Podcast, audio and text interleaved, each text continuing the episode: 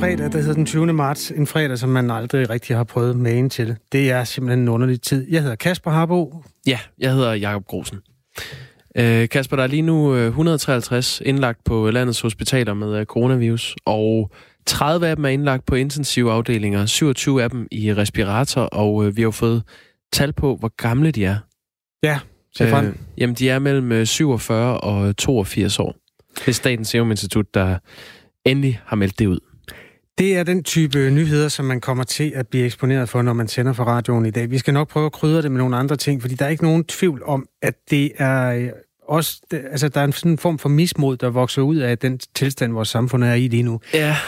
Jeg kan selv mærke det. Altså, vi står op midt om natten, og det bliver man i forvejen mærkelig i hoveddag. Så går vi herind, og så står vi og fortæller dårlige nyheder tre timer i træk, og går hjem og prøver at sove. Øhm, jeg er ikke rørt ved ret mange mennesker. Det, jeg har jo ellers sådan lidt en krammer. Vi plejer også at kramme meget. Ja, det, det du, øh, men du lider også af hudsult lige for øjeblikket, gør du ikke det? Jo, jeg er sådan lidt undervurderet. Under... Eller du, du er faktisk på den anden side af det, måske? Jeg men, ved det ikke rigtigt. Jeg ved ikke, jeg, jeg er også ramt af sådan en... Øhm, vi har jo snakket lidt om det, men når man ser ting i fjernsynet, folk står meget tæt lige pludselig. Jeg ser helt anderledes på verden. Ja. Det, det var en anden tid, hvor man gjorde det. Det var en anden tid, hvor man bare gik ned og købte en, øh, en hotdog. Jeg nåede at holde en fødselsdag, for der, jeg har to af mine tre døtre har fødselsdag sådan ret tæt sammen, og der nåede vi at holde en øh, fødselsdag, sådan en familiearrangement. Jeg ved ikke, hvor mange vi var. Vi var over 10 i hvert fald. Måske 20. Ja. Og øh, familien den næste, Svend, som er pigernes mormor, mor, nej, morfar selvfølgelig. Nå, okay, det er ellers for moderne. ja. Han øh, var allerede på det tidspunkt sådan fremme i skoene, og han, ville ikke, øh, han var ikke til det der med, med at kramme, da han kom. Nej. Han syntes ikke, vi skulle røre ved hinanden, fordi der var øh, desingerne begyndt at komme. Og jeg kan huske, at jeg tænkte, ah, okay, det er da måske en lille smule alligevel. Det er jo bare os. Men hold kæft, hvor er det klogt. Jamen, helt vildt. Jeg stod i samme situation. Det har jeg også underholdt med i radioen før, men min ven spurgte, om det var akavet, at han ikke lige havde lyst til at kramme vores fælles ven. Og det var forrige fredag, og der sagde jeg, ej, kram ham det bare. Og om mandagen, der havde det sådan. Det, det kunne jeg slet ikke forstå, at jeg havde rådgivet ham til.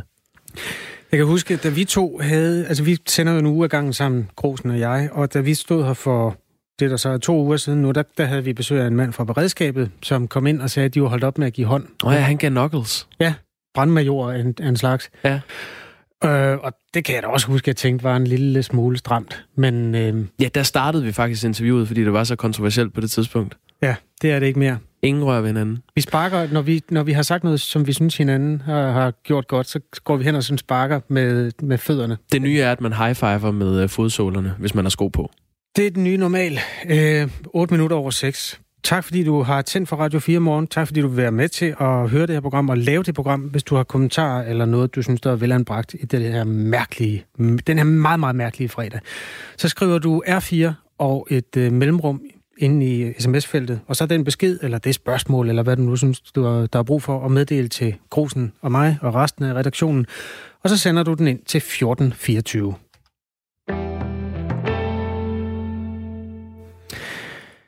57 øre. Hvis du har det et eller andet sted, så kan du få en norsk krone.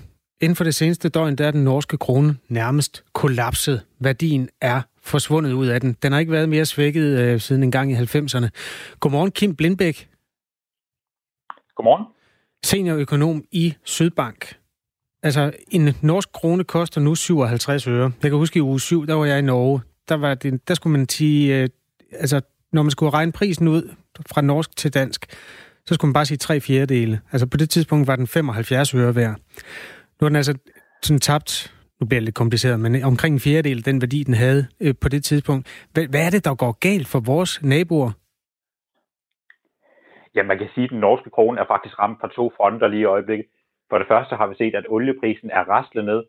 Her i marts, der holdt OPEC et ekstraordinært møde, hvor man regnede med, at de ville reducere olieproduktionen for at presse olieprisen op hele det her, det er jo ligesom foranledet af, at efterspørgselen efter olie er meget lav i øjeblikket på grund af virusudbruddet, og derfor vil flere olielande gerne have oliemarkedet stabiliseret og få prisen op.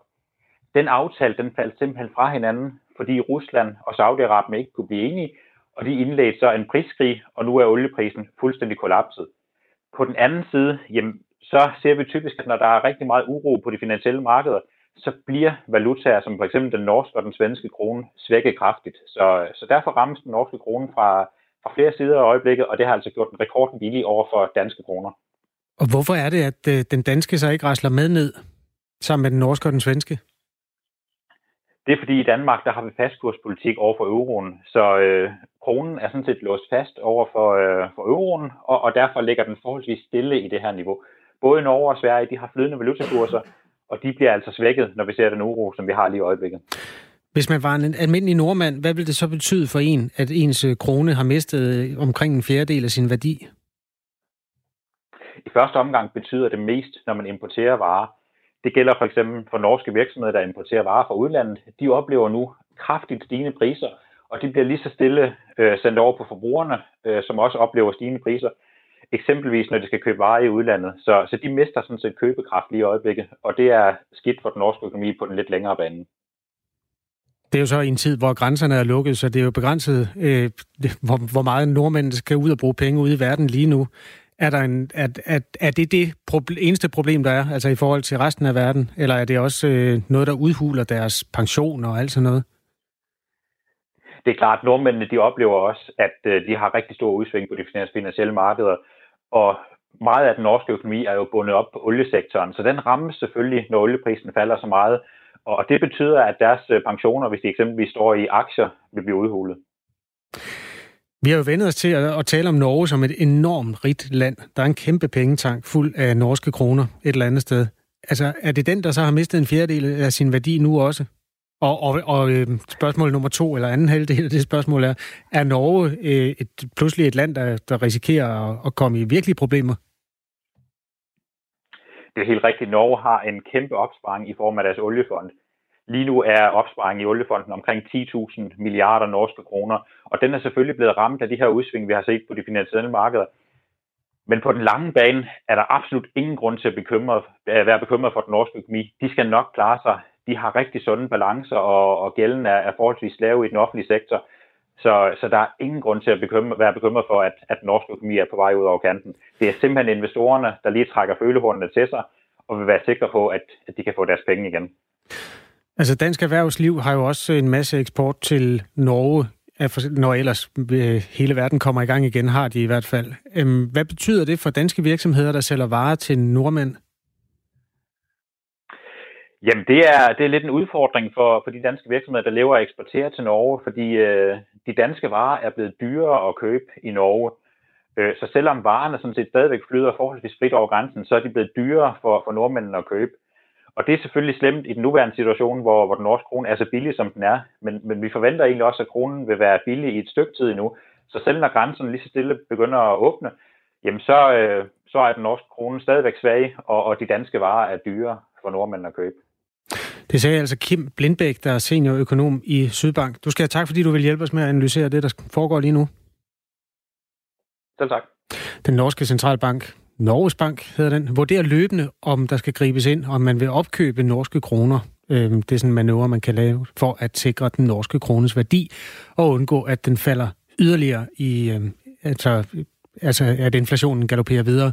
Den norske krone følger som sagt olieprisen tæt, og olieprisen går bræt nedad, hvis man skal købe en tønde nordsøolie, altså af den slags øh, olie, som kommer fra Nordsøen. Mm øh, så koster det 26 dollars for en tønde, og det er altså et fald på 60 procent siden nytår. Det er nok ikke det sidste, vi har set til, øh, til faldet i den norske krone. Der er mange ting, der er på vej nedad i øjeblikket. Ja, og klokken går fremad. Klokken den er blevet 14 øh, minutter over 6 nu. Transportminister Benny Engelbrecht, Ældresagen og øh, den forening, der hedder Faglige øh, Seniorer, udsendte i går en pressemeddelelse med et øh, helt klart budskab til de ældre i Danmark. De skal undgå al offentlig transport. Øhm, og det her budskab, det kommer for at beskytte mod selvfølgelig mod øh, smittespredning, og så samtidig øh, beskytte de ældre, som er en øh, helt særlig risikogruppe for at få den her coronavirus og for at blive hårdt ramt af den. Øh, reporter Christian Magnus her på Radio 4, han tog en tur i den københavnske trafik i går for at se, om de ældre nu også holder sig væk fra bus, tog og metro. Næste stop. Hovedbanegården Tivoli. Hej, jeg hedder Christian. Jeg kommer fra Radio 4. Må jeg stille jer et par spørgsmål? Jeg vil høre, hvordan det kan være, at I har våget jer ud i altså, den offentlige transport i dag. Vi, har, øh, vi skal ind til byen og, og have købt noget, som er nødvendigt. Ja. Og vi øh, sidder i en kupé, hvor der er to andre end os selv i hele kupéen, hvor der er plads til 20 mennesker. Hvor nødvendigt er det, I skal ud og købe? Det er ikke mere nødvendigt, end at vi godt kunne have lavet være. Hvor, øh, altså, det er jo normalt ikke noget, man spørger om, men altså, hvor gamle er I? Jeg er 66, og Erik er 75. 75. Altså, I I er ikke sådan helt op og bong ud i, i, i forhold til at være i risikogruppen. Men dog trods alt, altså, fornærmer jeg, hvis jeg siger ældre. overhovedet ikke. Hvordan kan det være, at I så tager øh, chancen alligevel, hvis I godt kunne have undværet de ting, I skulle ud og, ud og have? Må jeg spørge dig, Erik? Jamen, jeg tænker, at der ikke er risikoen er synderligt stor. Frisk luft og ikke ret mange mennesker i toget. Der er jo ikke så meget frisk luft i toget. Nej, men der er... Nej, altså, jeg tænker ikke, at risikoen er synderligt stor. Så det er ikke sådan noget, I, I tænker over, når I sådan... Øh, I forsøger ikke at sådan undgå offentlig transport, eller hvordan? Jo, jeg tror, det er anden gang i den her uge, vi er ude med offentlig transport. Men vi passer også stadigvæk børnebørn. Øh, altså, der er jo nogen, der skal på arbejdet, og, og hvis vi sidder derhjemme og, og, og murer, så er det jo heller ikke sundt for os. Hvis vi, ikke, hvis vi er på vores alder og ikke får rørt os, så er det heller ikke godt. Så øh, vi kunne selvfølgelig lade være med at tage offentlig transport. Det gjorde vi så i går, ikke? Men øh, vi tror på, at der er så få, så hvis der havde været flere, så havde vi måske taget det næste tog eller gået et andet sted hen. Så man kan enten våge sig ud i den offentlige transport og tage chancen, eller sidde derhjemme og blive sindssyg. Er det sådan? Og nu siger du hele tiden, tage chancen, ikke? Jeg føler i virkeligheden ikke, at risikoen er synderlig stor. ikke? Altså, selvfølgelig skal man være forsigtig, og det er vi selvfølgelig. Og selvfølgelig tænker vi over det, for det kan man jo ikke undgå, hvis man bare åbner sin radio eller et eller andet. Ikke? Men der er vel ikke noget sådan at være bange for, tror jeg. Men, myndighederne opfordrer jo alligevel til, at man altså, undgår det. Hvad mindre det er bidende nødvendigt. Ja, det gør de jo. Det, det, det, ja, det kan jeg ikke kommentere på. Vel? Altså, jeg synes også, du lægger os, altså det der med at tage risiko og sådan noget. Jeg synes ikke, de har sagt, at medmindre det var bidende nødvendigt. De siger, pas på, og vi vasker hænder, og vi spritter, og vi øh, gør alt muligt andet. Øh, at vi så også forsøger at holde os lidt i gang. Øh, det vil jeg ikke gå og have dårlig samvittighed over. Jeg synes, der er lidt meget af det der shaming. Det er også for galt, at I går rundt og ser ud til at være glade. Hvem shamer, synes du? Er det mig? i artiklerne, øh, når du læser artikler på nettet. Det er for galt, at øh, vi er en masse, der, der øh, gør et arbejde for at holde os øh, hvad hedder det, fri for, for virus, og så går I bare rundt i grupper og har det og, og, og tror, at det er ferie. Det er jo ikke det, man gør. Man går to og to, tre og tre, man går ved siden af hinanden i den friske luft.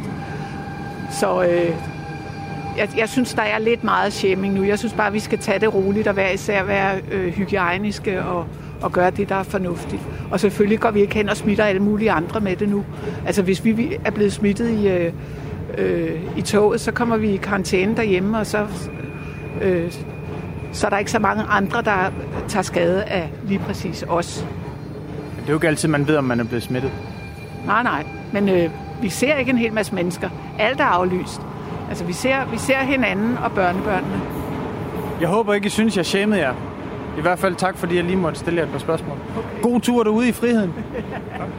Det er jo dit arbejde at gå og shame folk, ikke? Det er jo det, jeg får min licenspenge for, ikke? Undskyld. Undskyld, fru. Hej, undskyld, det var ikke meningen, jeg ville forskrække dig. Jeg vil bare høre, altså, hvordan det kan være, at du har våget dig ud i den... Jeg har været på arbejde. Har du været på arbejde? Ja. Hvor arbejder du? Hjemmeplejen. Ja, så er du en af de der kritiske funktioner der. Vi skal være ude og arbejde Ja. ja. hver dag. Må jeg spørge, det er jo normalt ikke noget, man spørger om, hvor gammel er du? Jeg er 75. Men du, øh, du træder til nu her, når der er brug for det. Og jeg arbejder fast. Jeg har været der 26 år samme sted. Det er først. Nej, nej, jeg passer meget på. Vi har nogle forholdsregler, vi skal gå efter. Ja. Men øh, Der kommer toget. Nej, det var ikke det. Det var ikke det? Okay. Men er det noget, du tænker over, sådan, når du tager offentlig transport, altså det der med hygiejne, især når du har sådan en job, som du har? Selvfølgelig, vi har nogle forholdsregler, vi tager om meget håndhygiejne og sådan noget, ikke? Og ja, jeg er også på arbejdet, ikke? Så vi er jo sammen med mange mennesker hver dag. Så. Nu må jeg stille dig et par spørgsmål. Ja, altså bare, hvis, det skal bare være inden, når toget kommer. Skal du med det næste tog? Ja, jeg skal. Det skal jeg også. ja. Du har været derude i den øh, offentlige transport i dag. Hvordan kan det være? Det er fordi, jeg skulle til en gynekolog. Okay. Ikke? Og det var ligesom lige vigtigt. De holder stadig åbent? Kun akut. Kun akut? Ja. Okay. Er du på vej derfra eller dertil? Jeg er på vej hjem til mig selv. Okay. Holder du dig ellers fra offentlig transport i disse dage? Ja, det gør jeg. Jeg kører kun på cykel, når jeg er ude ellers. Det er derfor, jeg har cyklen med. Sådan. må, må jeg spørge, hvor gammel du er? Jeg er 74. Okay. Ja. Tager du der særlige sådan forholdsregler lige i disse dage? Ja, altså jeg er ikke sammen med mange mennesker sådan noget. Jeg er mest, øh, må man sige, for mig selv, ikke? Så, og det er lidt kedeligt. Ja. Men nu tager jeg op i mit sommerhus, tror jeg, så der er lidt mere luft, der er lidt mere luft, og, og der er også nogle mennesker, jeg lige kan snakke med sådan, ikke? Sådan lidt mere udenfor. Så. Hvordan har det ændret din hverdag? Jamen, det har ændret min hverdag på den måde, at jeg stort set ikke ser nogen nu, ikke? Så. Skal, skal du med her? Ja, jeg skal med det her på. Jeg sniger mig med.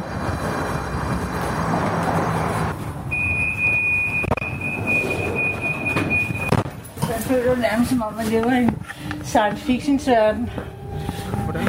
Hvad gør du anderledes nu, end du måske gjorde for, hvad ved jeg, en uges tid eller to siden? Altså det jeg gør anderledes, det er sådan set, at jeg ikke er, jeg kan gå ud og handle, som jeg plejer, en gang om dagen. Jeg bliver også nødt til at komme ud og få lidt luft. Og så ser jeg ikke, stort set ikke nogen. Jeg har lige en nabo, jeg har været gået ind til, og vi har drukket kaffe sammen, men det er vi også stoppet med. Men det er ikke ret sjovt, men det er det jo heller ikke for alle andre mennesker, vel? Så vi er jo alle sammen i den samme båd, så, og det er jo bare med at holde sammen, ikke? Støtte hinanden. Ja, det er ikke øh, ret sjovt for nogen. Det var vores øh, reporter Christian Magnus, der havde været en tur ud i øh, det offentlige og snakke med ældre, som altså er blevet øh, opfordret af transportministeren og ældresagen og foreningen, der hedder Faglige Seniorer, til at undgå al offentlig transport på grund af faren for coronasmitte. Og øh, det kan være, at vi lige skal understrege, at det er altså ikke forbudt for nogen, heller ikke for ældre, at tage offentlig transport, men det bliver altså frarådet, som det er lige nu. Ja, undervejs i indslaget kom Christian og øh, en af de seniorer, han talte med, også til at snakke om shaming. Det er faktisk også noget af det, der er skruet godt op for i vores tid. Øh, vi er jo et folkefærd, der godt kan lide at opdrage på hinanden. Ja. Og der har været sådan forskellige bølger af det. Øhm, den her ældre kvinde fortalte, at hun synes, hun oplevede mange, der skrev, at øh, når man er ældre, så skulle man faktisk bare holde sig indenfor, og man skulle bestemt ikke bryde sig om at gå rundt og se glad ud uden dør.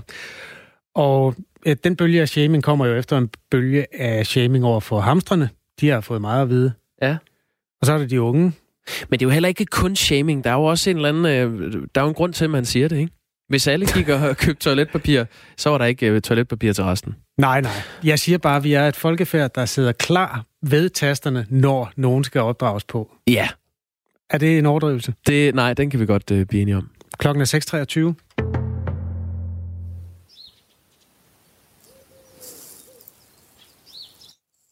Nej, det lyder dejligt. Nå, fuglekvider. Er det en ule, Sigrid, eller er det en due? Den siger sådan lidt uh, uh.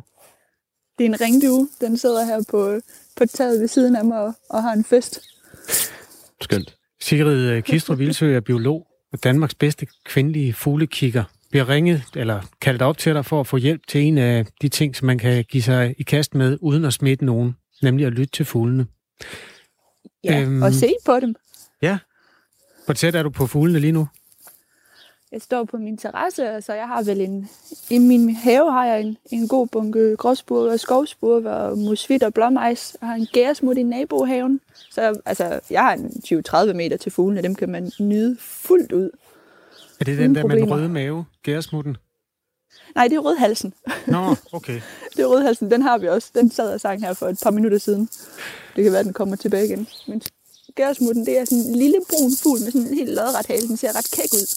De findes over hele Danmark og er ret almindelige, og de, de er enormt søde.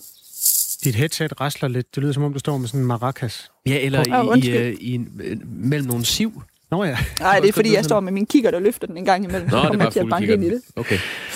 Sigrid Kistrup Ilsø, hvordan blev du Danmarks bedste kvindelige fuglekigger?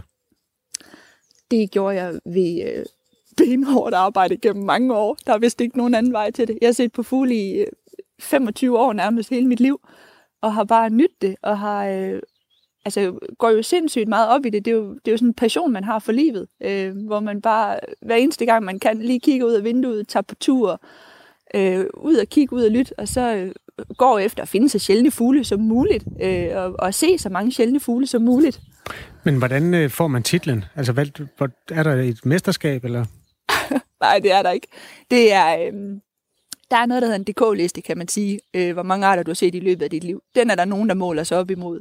Øh, og der kan man sige, der er jeg lidt bagud på point, fordi jeg kun er 30 i forhold til nogle af de andre kvinder, der er i gamet, øh, eller som, som ser på fugler, som også fører liste. De, er, de har mig altså lige med, med alderen med mange år, må man sige. Men, men min alder taget betragtning, så ligger jeg ret lunt i svinget med at have set mange arter. Øh, og så, ellers så måler vi altså også på, hvor mange sjældne fugle vi selv har fundet. Øh, og der, der har jeg også fundet gode fugle. Men der, jeg, der jeg har jeg et stort handicap, der hedder, at min kæreste er også en pisse, pisse dygtig fuglekigger. og ham kigger jeg på fugle med. Nå. Øh, så der er, jeg altså, der er jeg altså oppe i ret skarp konkurrence. Er, er det en, øh, sådan en tillidsliste? Du siger, at, at så skriver man ind, hvor mange arter man har set. Det kunne være øh, besnærende lige at gå ind og skrive, at man har set øh, 50. Stork. En kæmpe, ja, kæmpe jeg har lige set en kæmpe stork. Man kan teste sine daglige observationer af fugle ind på det, der hedder Duff-basen. Så kan andre se, hvad man har set. Øh, men ellers så på, på det, der hedder klub300.dk og på netfugl.dk, der fører folk deres lister. Øh, så man kan gå ind og se, hvor mange arter de har set ud af alle dem, der nogensinde har set i Danmark. Og så står der øh, både dato og lokalitet. Og så kan folk måle sig med, med hinanden derinde. Hvad er der på beding lige nu af fugle, som du synes er rigtig spændende? Mm, det er det allerførste forårstræk, der er kommet nu. Det er simpelthen så skønt. Nu har vi gået og smægtet hele vinteren. Og nu i de her fine første forårsdage, så kommer der øh, grænsanger og kommer op. Den sidder i, i haven og siger, tjif, tjaf, tjif, tjaf. Øh, og den har vi jo ventet på siden oktober nærmest. Øh, og så er der sangdrosslerne sangdroslerne er kommet, og faktisk er de allerførste svaler også meldt. Så, øh, så det er simpelthen det spæde for, der pipler frem, og man bliver så jublende glad, når man kan stå her om morgenen og bare nyde, at nu lever fuglene op og begynder at huse rundt i haverne, og, og de kommer sydfra, og alt springer ud. Det er, det er så skønt. Danmarks Radios udsendte i Paris, Stephanie Syryk, hun fortalte forleden, at der nu er blevet så stille i den store by, at der kan hun også for første gang høre fugle inde i byen. Så på den måde, når du beskriver, at det er et havefænomen, ja, det er det, men det er faktisk alle steder, at øh, i og med, at der er skruet ned for hele produktionsapparatet og, og trafikken, at man kan høre dem rundt omkring. Det er en dejlig tid Det- på den det måde. er det da. Det, jamen, at det er så skønt, og der er masser af fugle inde i midtbyerne også. Altså, det er, der er, det er slet ikke kun et havefænomen. Du kan se på fugle alle steder, og, og når som helst på døgnet nærmest. Så, så det, er, det er oplagt, hvis man, øh, altså hvis, hvis man er hjemmekarantæne, slå vinduerne op og lyt, hvad der er ude i baggården. Det er rigtigt. Eller hvis når man går øh, ture og så videre, så der sidder solsorte mange steder og synger, altså stort set alle steder jo, og som sagt, gæresmutter, blåmejser og musvitter også i alle baggårde. Så der er, der er rigeligt at nyde af, øh, uanset hvor man er. Det kan vi skrive under på, øh, Sigrid Kistrup øh, Ildsø. Vi sidder jo her på Banegårds Plads i Aarhus, og øh, når man kigger ud, jeg kan se øh, tre måger, fire måger herfra. altså, der er nogen, der er til måger. Der, vi har, der er mågeeksperter, det skal jeg sige dig. Ja. Der er nogen, der synes, de er helt fantastiske. Og så i den mere øh, lyriske afdeling, så vil jeg sige, det der, når man øh, står op om morgenen, og vi står virkelig op om morgenen, vi står jo op mellem 3 og 4, og okay. når man cykler igennem en tom by, og solsorten er stået op, det er bare en frønsegode af, af de helt store, og det er noget, der er kommet til jo inden for den sidste måned, at de er begyndt at, at være med der fra starten. Det, det er som om, at altså, der, der sker virkelig noget inde i en. Det gør der nemlig, og det er lige præcis den der frydefulde følelse, altså som, som bare er så skøn, og som gør det altså værd at stå tidligt op, som du selv siger, som, som gør, det, gør det værd at se på fugle altså hele tiden. Det, det er sådan nogle skønne, skønne oplevelser, som man altså næsten jagter nogle gange. Sigrid, øh, jeg kender kun solsorten, fordi jeg ved, det er den, der stod op, når jeg står op. Øh, er der et, et, et hurtigt tip til at lære at køre den forskel på alle de andre, og høre, hvem der synger hvad? Øh, solsorten, det er den der bløde, bløde, melodiske sang, helt vildt tidligt om morgenen. Så er der en, øh, en anden sang, som er sådan lidt skarpere og lidt hurtigere, og den kan man høre i sin have, og det er rødhalsen. Øhm, og så er der, så kan man høre sin spurve i hækken. Det er dem, I kan høre ret tydeligt her ved mig lige i øjeblikket. De er stået op og markerer, at nu, nu kører det igen. Og ellers så har vi, øh, så skal man, øh, så er der mejserne. Det er sådan noget mejsekvider. Der er en, en musvit, der siger, dyt, dyt, dyt, dyt, dyt. Og den kan sige mange forskellige ting, men, men er egentlig ret ens tone, bare i forskellige rytmer. Øhm, og så som sagt nu, på det her tidspunkt, der skal man lytte efter den der grænsanger, som er kommet sidefra, som siger, som, som siger sådan to, to-tonet lyd, der siger tjif, tjaf, tjif, tjaf. Det er, det er lige nu, og det er altså en skøn lyd, fordi så er foråret altså endelig kommet.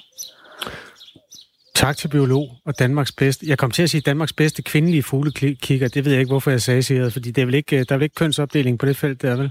Nej, men jeg, der er nogle af mændene, jeg ikke kan, ikke kan måle mig med, så hvis jeg skal være Danmarks bedste, så, så er det fint, du sætter kvindelig foran. Ah, okay. På den måde. Det var fordi, der kom sådan en lidt krænkelsesparat sms øh, ud fra øh, en af Radio 4's lytter, og det er altså det er din egen opfindelse, at du er den Nå, bedste kvindelige. Ja, altså det er, der, altså det er rigtigt nok. Fugle, fugleverdenen er faktisk ikke rigtig kønsopdelt på nogen måde på den måde. Det er, men, men til gengæld så vil jeg også godt sige, at jeg har da, vi har da fint styr på, hvor hinanden ligger, hvad skal man sige, i forhold til hinanden.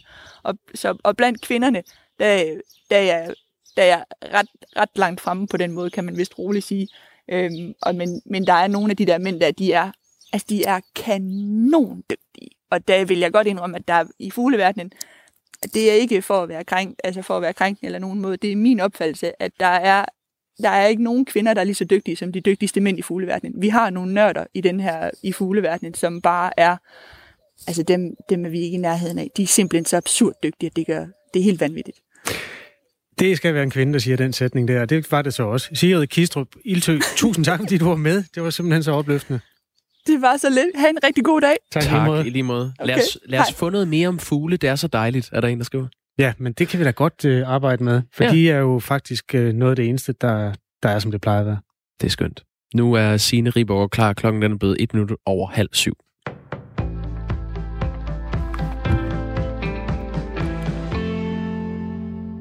Danskerne de er igen og igen blevet opfordret til at holde afstand til hinanden, og nu gælder det også for børn, der for eksempel har taget en tur på legepladsen. Lægefaglig direktør på Statens Serum Institut, Kåre Mølbak, han fortæller i DR-programmet Lægens Spor, at man bør aflyse legeaftaler. Det skriver DR. De skal lytte til, hvad vores statsminister og dronning har sagt. Man skal holde afstand, og det gør børn ikke. Så derfor skal man aflyse legeaftalerne, sagde Kåre Mølbak. Nogle børn kan have et stort behov for at komme ud, og her opfordrer Kåre Mølbak til, at man laver en kort lejeaftale, hvor børnene de har afstand til hinanden. Det afviger fra den anvisning, som direktør i Sundhedsstyrelsen Søren Brostrøm han præsenterede på et pressemøde torsdag eftermiddag. Her lød det, at raske børn de gerne må lege sammen ude i det fri. Raske børn kan lege med raske børn, sagde Søren Brostrøm på pressemødet. Antallet af dødsfald relateret til coronavirus har på verdensplan oversteget 10.000. Det fremgår af en opgørelse fra Johns Hopkins University i Baltimore i USA her til morgen. Ifølge universitetet så er der over 244.000 bekræftede smittetilfælde på verdensplan, og antallet af raskmeldte det har så nået godt og vel 86.000. Virusudbruddet det begyndte i Hubei-provinsen i Kina i december, og siden da der har det bredt sig til resten af verden. Læger, sygeplejersker og hjemmehjælpere skal møde på arbejde, selvom de har haft nærkontakt med en person, som var coronasmittet, så længe de ikke selv har symptomer. Det fremgår af Sundhedsstyrelsens retningslinjer fra sidste uge, hvor man opgav strategien om at karantænesætte og, og, og at opspore alle smittede af dem, som de havde været i kontakt med. Thomas Sand orienterer hvis man har været udsat for smitte med covid-19, skal man ikke blive hjemme fra arbejde, medmindre man bliver syg, oplyser Sundhedsstyrelsen, som vurderer, at der er en meget lille risiko for, at man smitter, hvis man ingen symptomer har, skriver Jyllandsposten. I Forborg er socioassistent Mie Buk Hansen bekymret. Hun har haft kontakt til en ældre borger, der blev indlagt med covid-19, og har senere besøgt 15 andre borgere. Jeg er utryg ved, om jeg kan være rask smittebærer, siger hun, og vil gerne testes. Men raske testes ikke, og sektorformanden for FOA, Torben Holmann, forklarer, at han får 100 mails om dagen, og jeg ved ikke, hvor mange opkald fra tvivlende medlemmer. I starten skulle man blive hjemme og være i karantæne i 14 dage, så man kunne begrænse spredningen. Det kan vi ikke mere, for så skulle vi sende rigtig mange medarbejdere hjem, forklarer han. Det har vi ikke mandskab til, derfor er proceduren, at man går på arbejde. USA's udenrigsministerium opfordrer amerikanerne til at undgå alle udlandsrejser. Amerikanske borgere de bliver bedt om at rejse hjem, medmindre de har tænkt sig at opholde sig i udlandet på ubestemt tid. I lande, hvor der er tilgængelige flyafgange, bør amerikanske statsborgere, der bor i USA, straks planlægge deres hjemrejse til USA, medmindre de er klar til at opholde sig i udlandet på ubestemt tid, meddeler Udenrigsministeriet. I en rejsevejledning, som er opdateret som følge af coronapandemien, der hæver Udenrigsministeriet risikovurderingen ved rejser i verden fra niveau 3 og til niveau 4. Det er det højeste niveau og så kom vi til et kig på dagens vejr fra DMI. Det bliver mest tørt med nogen eller en del sol, men i de sydlige egne bliver det først på dagen ret skyet. Temperaturerne lægger sig mellem 5 og 10 grader, og vinden den bliver let til frisk mellem nordvest og nordøst. Ved kysterne stedvis hård vind, og her i morgentimerne der kan der være rimglatte veje i den nordlige og centrale del af Jylland.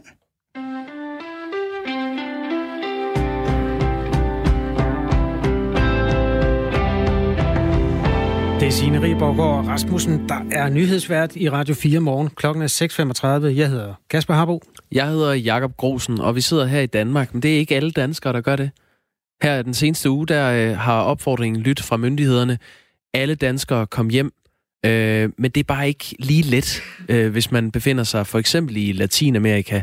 Øh, der er øh, danske rejsende udfordret. Nu hørte vi i går, at, øh, at en del af de her danskere, der har været strandet i Marokko, de er kommet hjem. Og det er jo øh, lykkeligt. Vi talte også med Jakob i går, som var strandet i Paraguay. Og øh, nu kan vi øh, sige hej til Katrine Sonne, som er med os fra et hotel i Guatemala City. Godmorgen, Katrine Sonne. Mm. Nej, det kan vi faktisk ikke. Katrine Sonne, kan du høre os?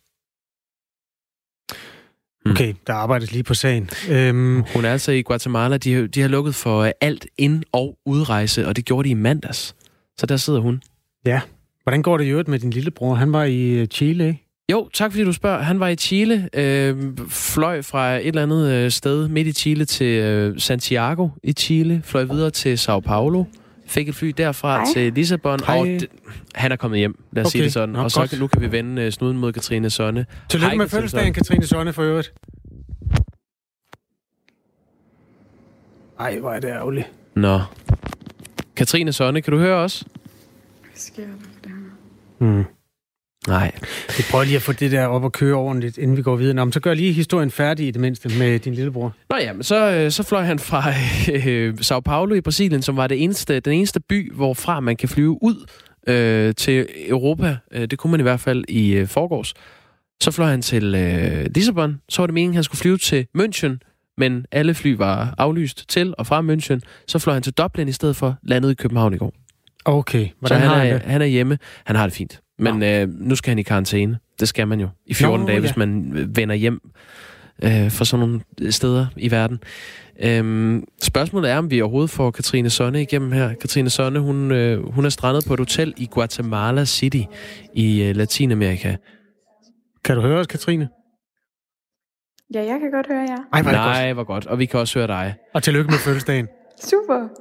Tak. Mange tak. Ja, så sidder du der og fejrer din fødselsdag. Hvor, hvor er du henne? Jamen, øhm, lige nu, der sidder øh, jeg sammen med tre andre danskere her på et hotel i Guatemala City. Ja, og hvordan er situationen for jer? Jamen, altså situationen i løbet af dagen er jo faktisk blevet rigtig meget bedre for os. Ja, Hvor, hvorfor? I forhold til, hvad den har været øh, de sidste, den sidste uges tid. hvorfor er den blevet bedre? Jamen, det er jo faktisk fordi, at øh, vi blev ringet op af den danske ambassade i Mexico, hvor vi snakkede med Søren. Og øh, han kunne simpelthen tilbyde os en bus, som går herfra øh, i morgen, vores tid, klokken halv seks. Altså til Mexico? Ja, altså til grænsen ved Mexico. Og den hvad? guatemalske grænse, den, ja, grænsen fra Guatemala til Mexico, ja.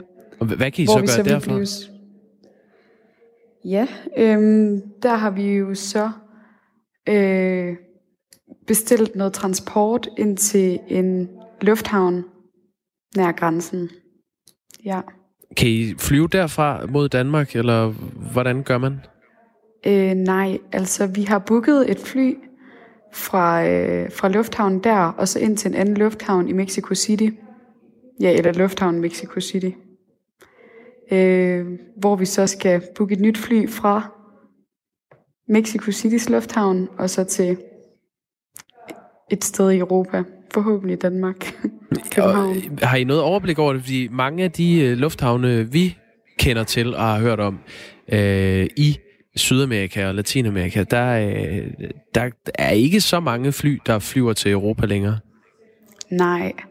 Øhm, altså Søren, der han forklarede os også, at han kunne kun, altså han kunne ikke garantere noget med lufthavnen eller noget. Øhm, så det var kun ja, bussen, han kunne garantere. Men altså, vi har, øh, vi har haft kontakt til den meksikanske det, øh, ja, ambassade og konsulatet og sådan noget. De siger, at der stadig går fly. Øhm, så vi har undersøgt sagen, og så må vi bare krydse fingrene ekstra godt for, at, øh, at de ikke lige pludselig bare lukker, ligesom Guatemalas grænser gjorde. Lige kort her til sidst, øh, fødselsdagsbarn, Katrine Sønne. Ja. Hvordan har det været at, at være strandet i, øh, i sådan en øh, øh, coronakrise i, øh, i Guatemala? Og jamen, det har da været en fuldstændig øh, surrealistisk og helt vild utryg og ubehagelig situation. Lige pludselig øh, at blive sat i. Øh, da den drømmerejse, man tænkte, man skulle ud på, og alle de oplevelser, man tænkte, man skulle have, endte med at blive et stort kaos, kan man vel godt kalde det for til sidst. Ja. Ja. Katrine, en rigtig så... utryg og ja, ubehagelig situation. Ja, vi ønsker det bedste for jer, og håber, du får en øh, dejlig fødselsdag, trods alt. Ja, mange tusind tak. tak fordi du var med her. det var så lidt. 6.42 er klokken på et tidspunkt, hvor folk, der er fra Danmark og er spredt ud over verden stadigvæk, men altså langsomt bliver trukket hjem i den her coronatid. Det er ikke nemt. Nu øh, skal vi til sundhedsvæsenet. Prøv at forestille dig en socioassistent eller en socialpædagog med fyrværkeribriller på. Eller måske en dykkermaske, når de går ind til de ældre, eller når de skal ind og hjælpe de socialt udsatte. Altså, fyrværkeribriller eller dykkermasker kan rent faktisk blive trukket ind som en form for nødværn mod det, der plager os alle sammen lige nu. I hvert fald i Slagelse det næste stykke tid, fordi over de, næste, over de seneste dage, der har private og virksomheder kunnet donere briller og masker til kommunens medarbejdere, som de kan bruge, når de løber tør for almindelige værn mod coronasmitte. Godmorgen, Charlotte Kåber Sørensen. Godmorgen. Centerchef for Sundhed og Ældre i Slagelse Kommune. Hvordan fik I den idé? Faktisk, fordi vi så, at øh, en af vores beboere på et af plejecentrene skulle hente sig en ambulance.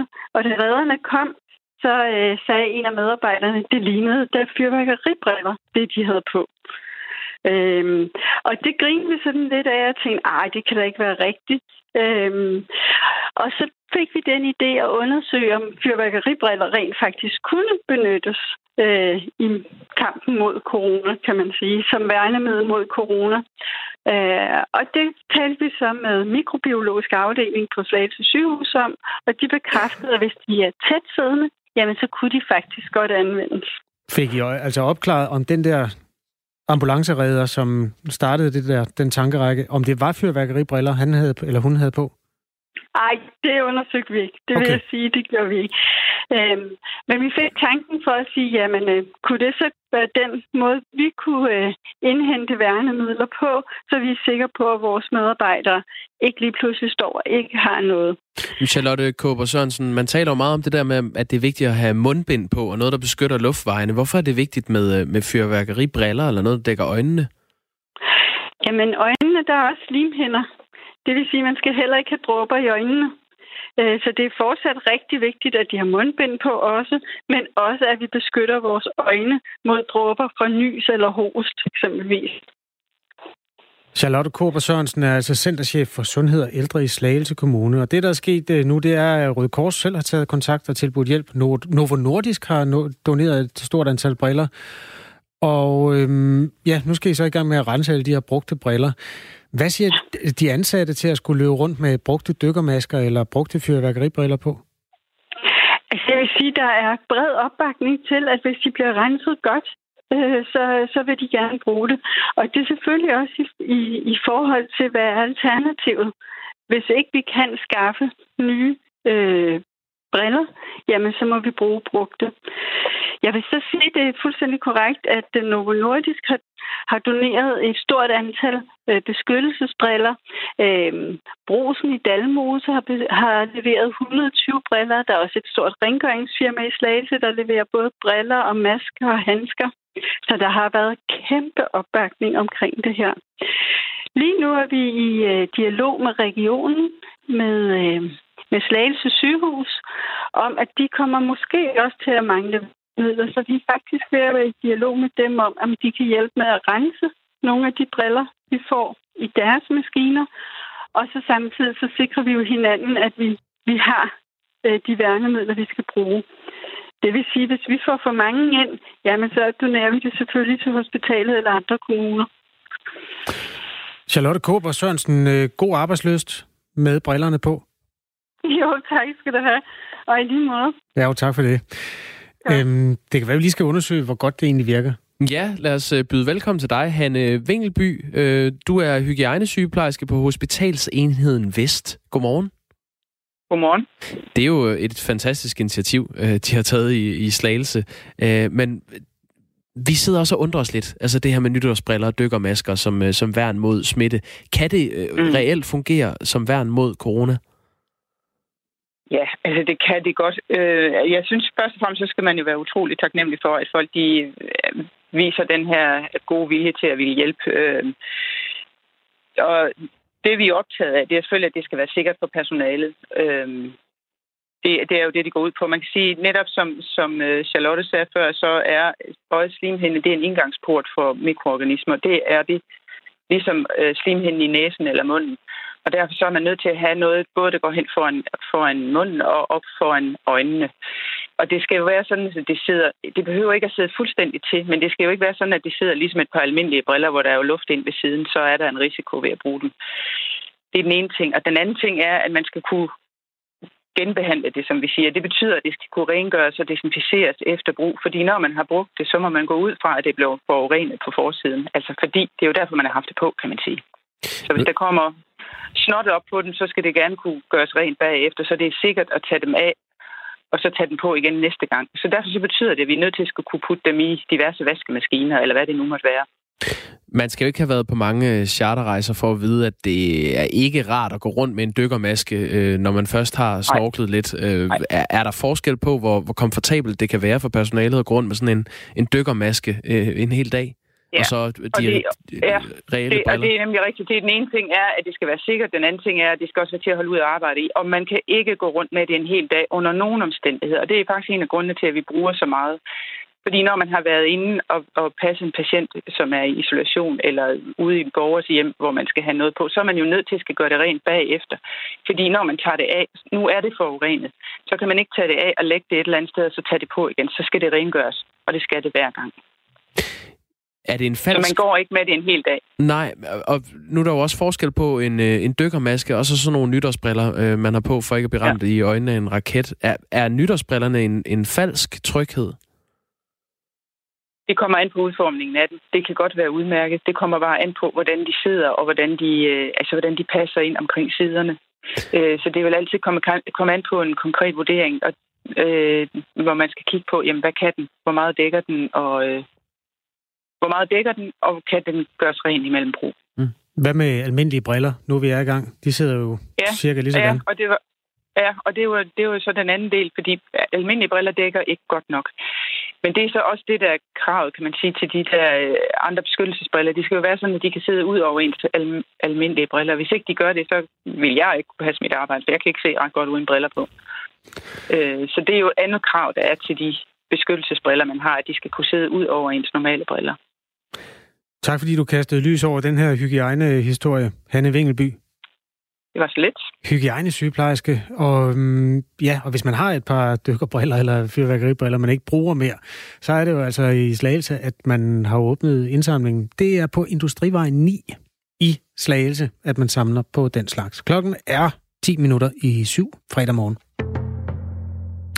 For at øh, stoppe coronasmitte, så har øh, landets domstol valgt at udskyde en række retssager. Øh, nogle af dem midt i en bevisførelse. Man har simpelthen lukket ned for øh, retssagen på ubestemt tid. Og det er for eksempel sager om, om skyderier, sager, hvor bandemedlemmer sidder varetægtsfængslet, og sager som den, man har kunne følge også i medierne om Britta Nielsens søn, som nu er blevet løsladt efter sagen er, er blevet udskudt.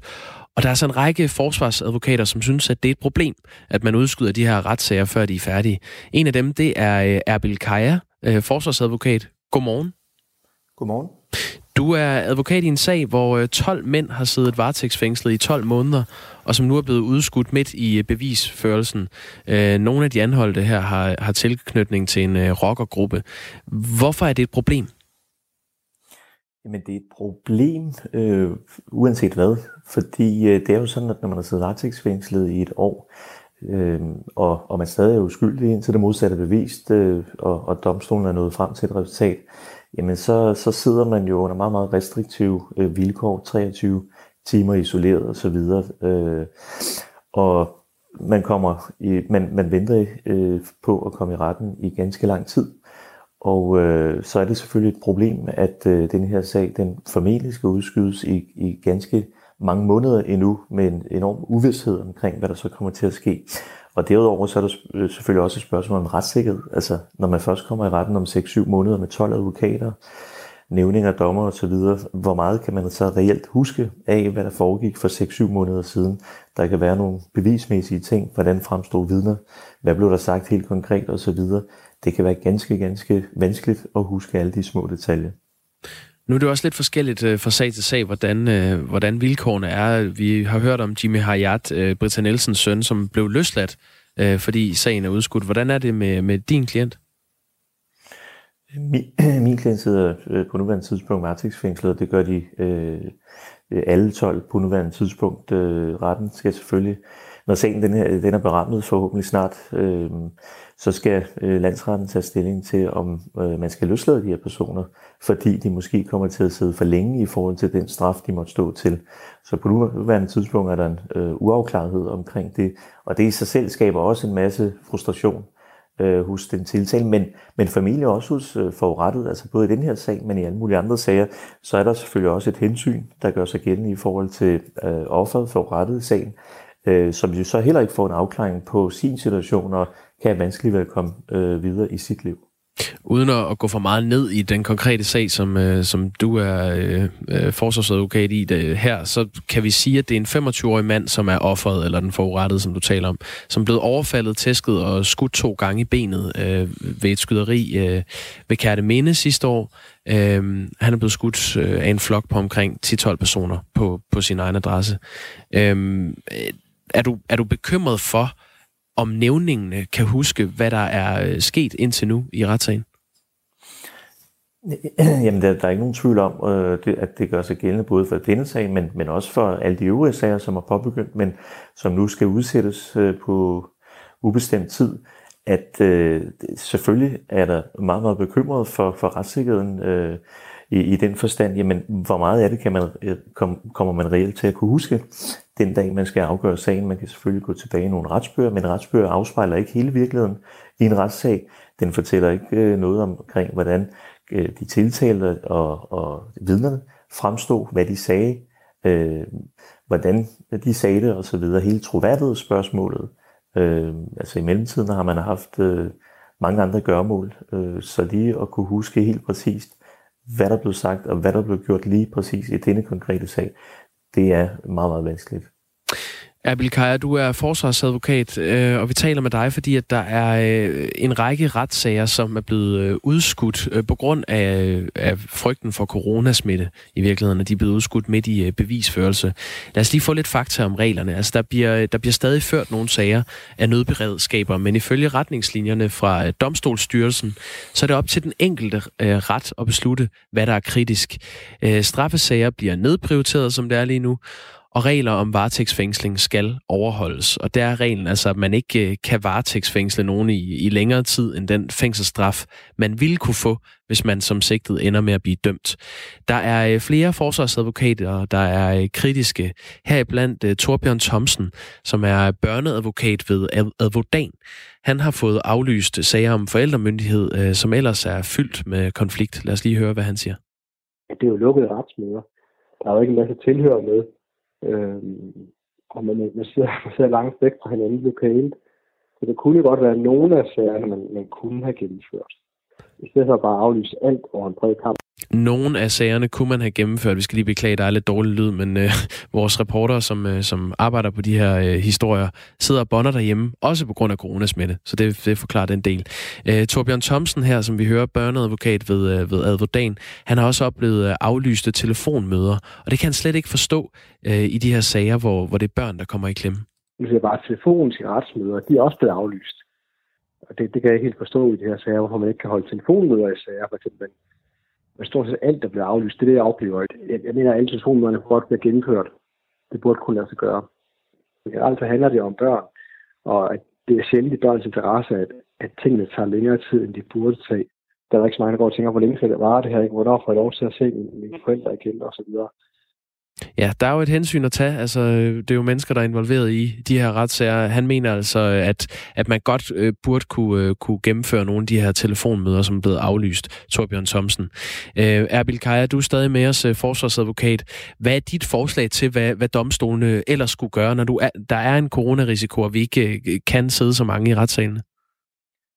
Jeg har fuld, øh, fuld forståelse for, øh, at, øh, at også domstolen handler, som de gør, øh, som man i øvrigt også gør ude i øh, det øvrige samfund. Men lige præcis øh, domstol og særligt øh, straffesager, men også de børnesager, som øh, kollegaen var inde på, det er så indgribende sager for, for det enkelte menneske og det enkelte menneskes mulighed for at komme videre i sit liv, uanset om man er offer eller man er tiltalt i en sag. Så derfor synes jeg, at man øh, i meget høj grad skal gøre alt, hvad der står i ens magt for at kunne gennemføre de her sager.